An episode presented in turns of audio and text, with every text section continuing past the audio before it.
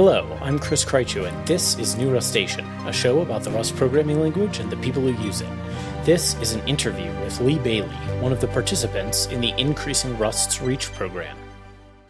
Thank you for joining us today. No problem. We'll just jump right in. What was your background with programming before you started the Increasing Rust's REACH program? I've been working as a you know web developer for like three years as of a few weeks ago. So okay, I did have programming experience before that, and I have I, I did have some Rust experience as well, but not a whole lot since I was mostly I mostly worked with Ember and Rails before. Okay. Before that. Hooray, Ember! Yeah, I love Ember. I love Rails. I love all those things. Uh, so how much Rust had you done before you started the program then? Um, I had actually, I, what's funny is I, I didn't really use any Rust on the thing that I did for increasing Rust reach, but um, I, I did, I have some Rust experience. I, uh, I wanted to learn Rust maybe a year prior I started learning um, for my job because we use Rust a little bit. Um, hmm as part of our, you know, one of our things that we do.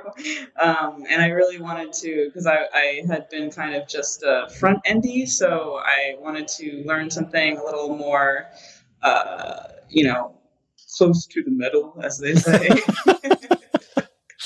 I just I wanted to learn one of those languages, so it seemed like um, a good opportunity because my my boss is on the core team and we use it at work. So it was like, you know, he was willing to help me. So it was like perfect opportunity to to learn. So I was like, all right, Rust sounds good.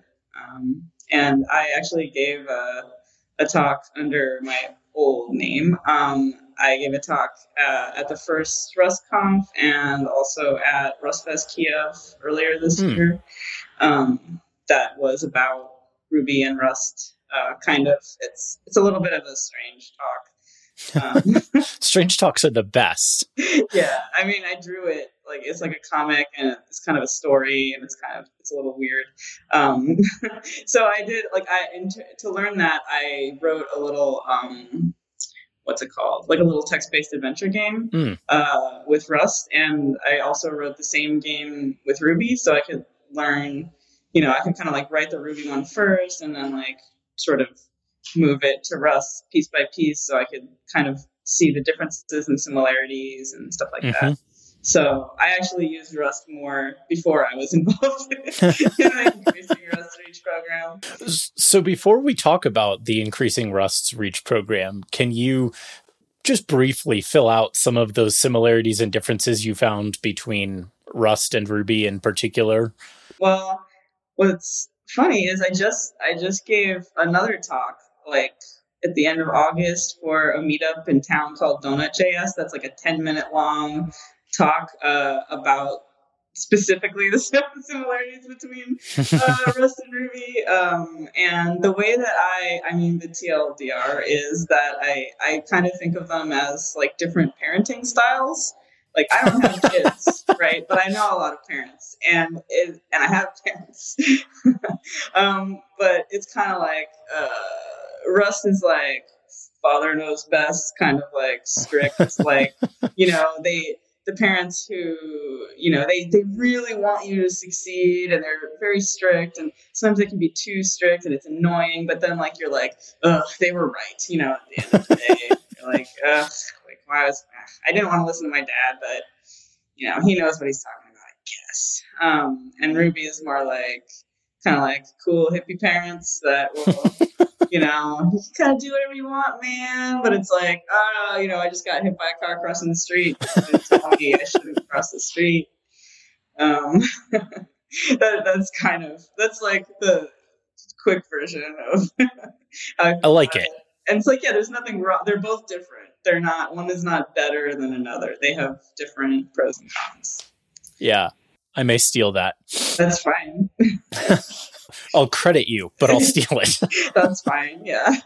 People, uh, I've seen uh, people use my drawing. I have a drawing of the Rust uh, compiler as a referee that people, I've given permission for people to just use it everywhere. So you might have seen a drawing. I have. The referee. that's mine. That's from my my talk that I gave at RustConf uh, last year and my um, Rustfest Kiev talk as well. Same talk. I will I will have links to that in the show notes for those who are interested. Yes, and I it's, uh, it was uh, I did the talks under a different name, so don't get confused. It's still me. yes.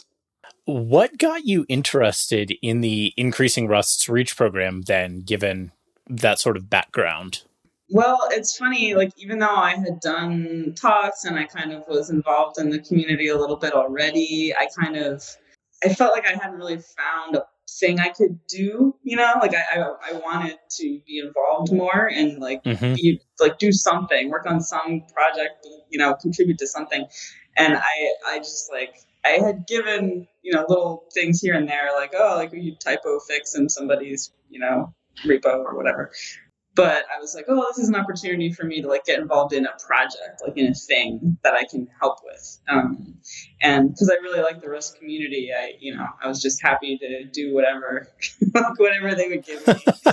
so um, I ended up working on the, like, I guess the website team, like to redesign the Rust Lang uh, website and. Thank you.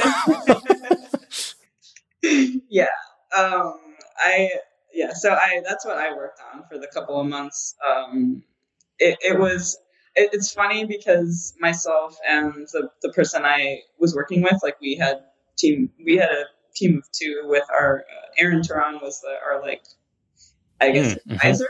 I don't I don't know. So me and Alex, who um, was my partner, we worked on the actual design, but neither of us really we had some design experience, but like I'm I don't consider myself like a designer. So it was mm-hmm. I was like, I know how to make a website. you know. And I went to art school, so it's not like I don't have, you know, uh-huh. a sensibility, you know. Um, so it was a little bit challenging, but we we did come up with a rough thing by the end of the three months and, and I was able to build kind of like a skeleton for it so that it will be easier, hopefully, to update as well in, in the mm-hmm. future. And one of the concerns that uh, we were given to keep in mind is that, like, it's, I guess, they have to, they have a whole build of the site for every single language that mm-hmm. they have. So I thought it would be cool if we're like, well, what if we just have like a markdown file for, you know, we just have like a the main frame and you just kind of can kind of like parse the markdown and spit it out into the website. Um, so that's like one of my goals. I didn't actually accomplish that, but um, I started to. Starting is something. Yeah, yeah. There's only so much you can do with like three to five hours a week over several, like three months. So yes.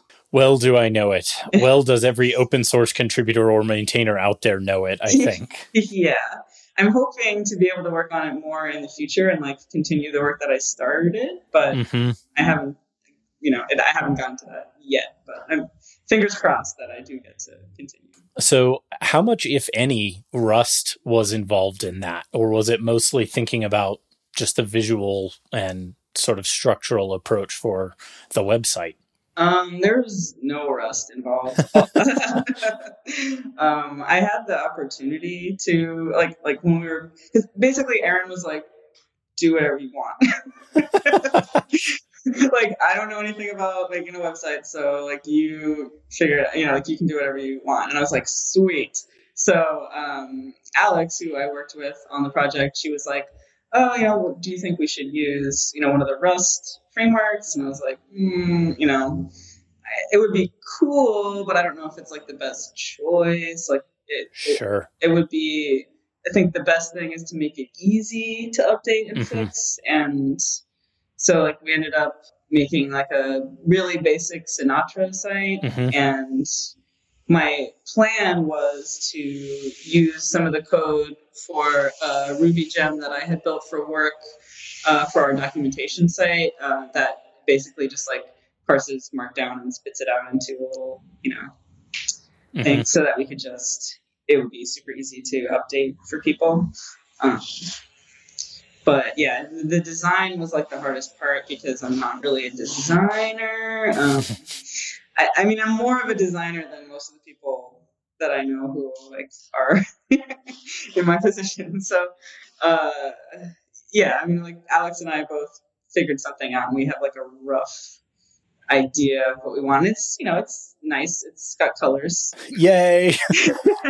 I feel like it's easier to navigate. I one of the things I wanted to work on was making it uh, like mobile friendly, so you could hmm easily read it on a mobile device. And um, what else? Like, ooh, I want to make it more accessible. You know, in terms of people with like vision impairments or whatever um, stuff like that. But yeah, I didn't even get close to a lot of that stuff.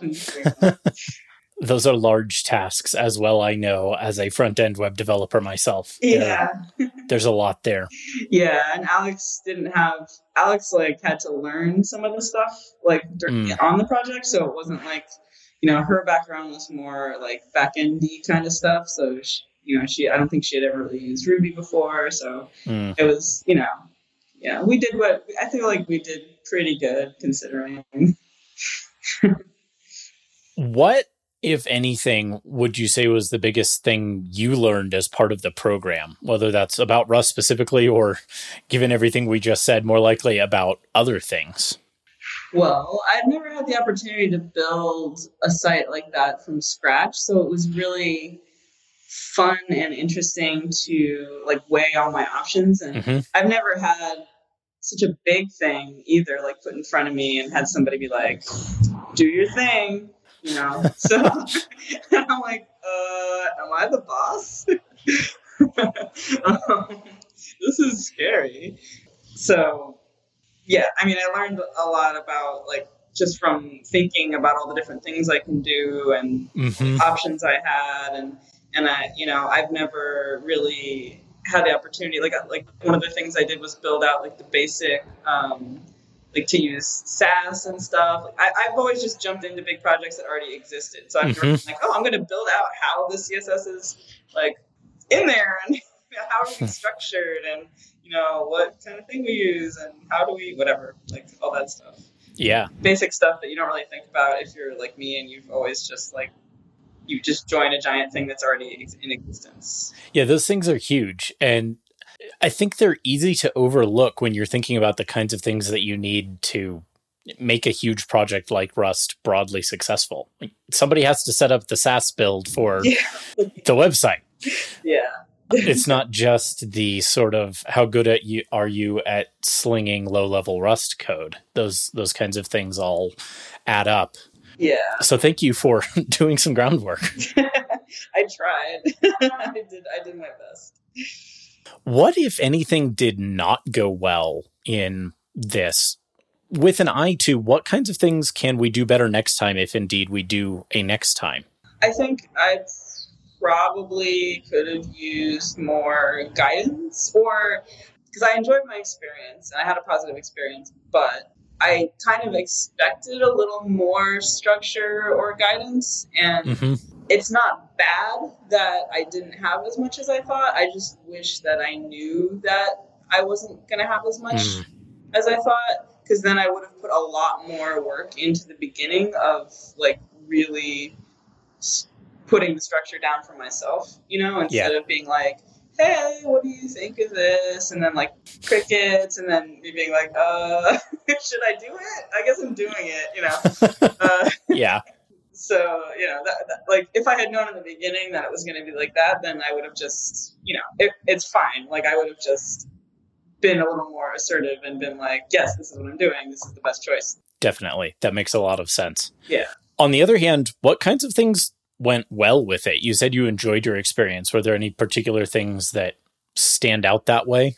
it's not exactly the pro like I, well i'm just going to talk about my my trip to zurich which was my like reward for That sounds great. or like it's like if you get basically everyone that was in the program got to choose one of three uh, Rust conferences to attend, hmm and uh, they'd be covered. And RustConf was one of them, but my company uh, runs RustConf, so I was like, I'm already going there, and I live in Portland, so that's nah. That's not as exciting. no. And then the other was like Columbus, which is fine, but uh, I've been to Columbus, and uh, the other one was Rustfest in Zurich, so I was like, yeah, you like take me to Zurich. but the coolest thing about that trip was not. I mean, it was really cool to see Zurich, but uh, the coolest thing was meeting like a bunch of other people who were in the program who Mhm. were in the other groups.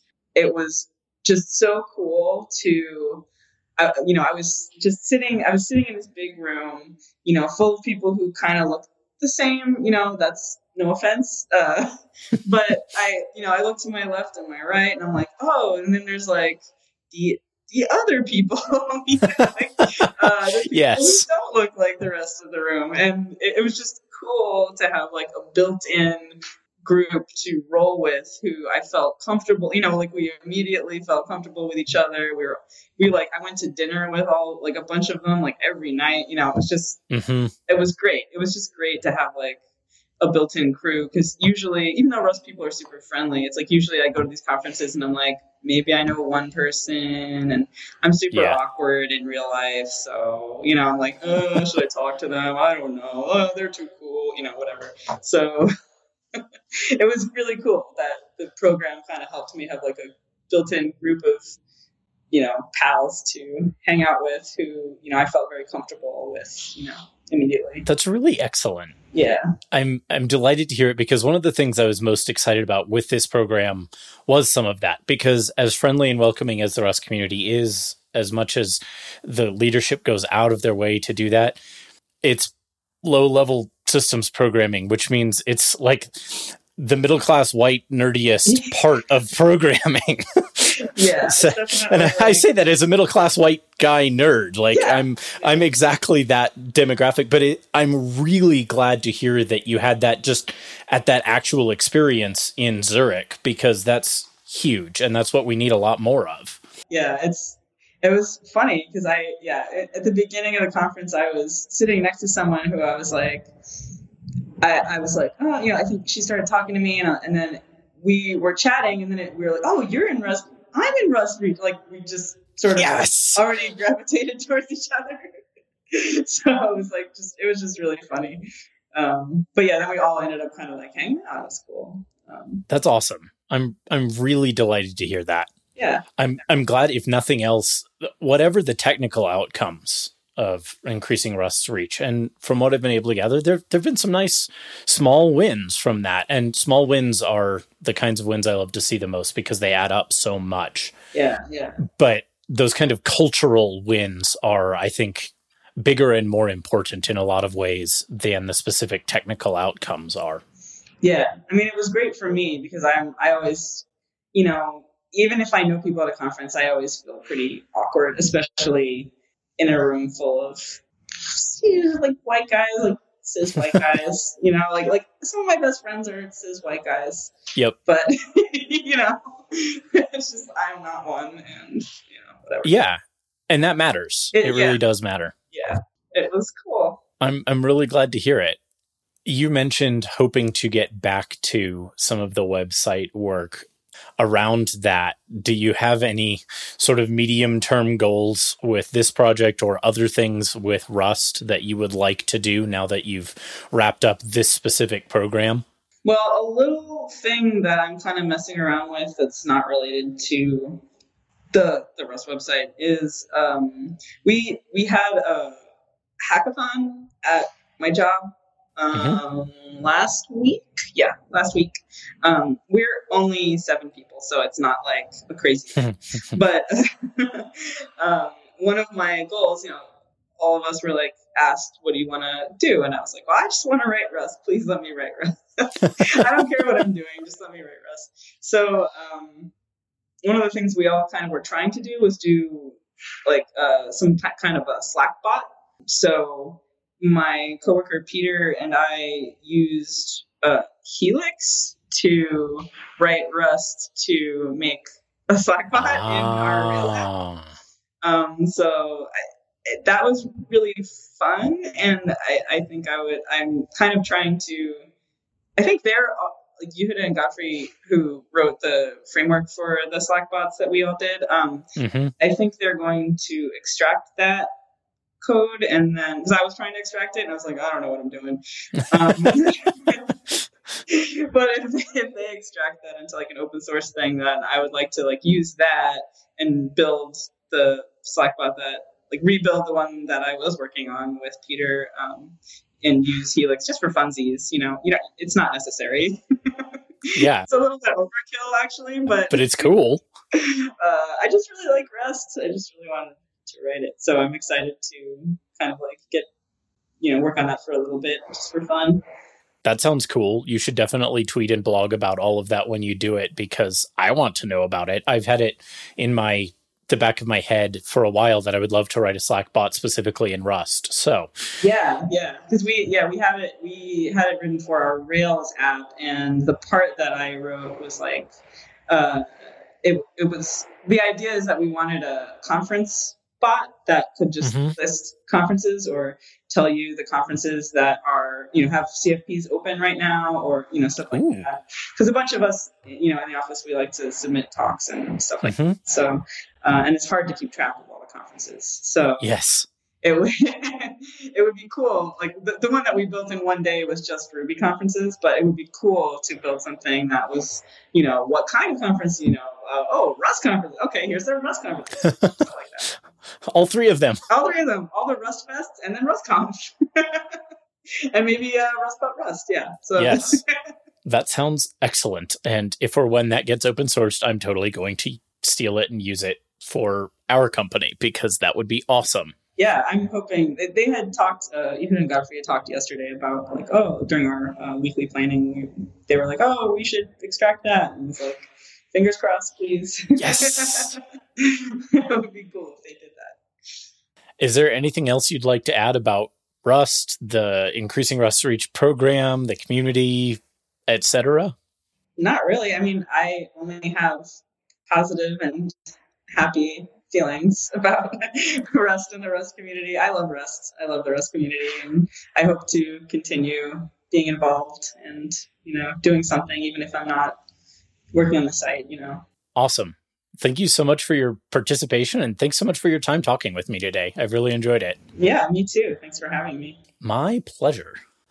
Thanks so much, as always, to this month's sponsors Aaron Turon, Alexander Payne, Anthony Deschamps, Chris Palmer, Christopher Gifford, Behnam Esfahbod, Dan Abrams, Daniel Cullen, David W. Allen, John Rudnick, Matt Rudder, Nathan Scully, Nick Stevens, Peter Tillemans, Olaf Leidinger, Oluseyi Sonaya, Raph Levien, and Vesa Kaihlavirta. If you're enjoying the show, please let others know about it. Tell them in person, or tell them on social media, or rate and review it in your favorite podcast directory. If you're feeling especially generous, you can also help by sending some financial support for the show my way at patreon.com slash newrustacean or via any of a number of other services I've listed on the show website, newrustacean.com. NewRustacean.com also has scripts and code samples for most of the teaching episodes, as well as transcripts for many of the interviews and full show notes for every episode. The show is on Twitter at NewRustacean, or you can follow me there at Chris Krycho.